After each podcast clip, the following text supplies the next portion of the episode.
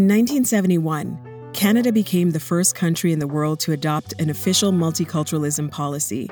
It was meant to preserve cultural freedoms and recognize the contributions of diverse groups to Canadian society.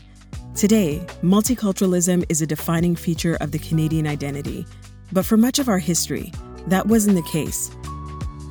Listen to A Place to Belong, a history of multiculturalism in Canada, a five part series from Historica Canada.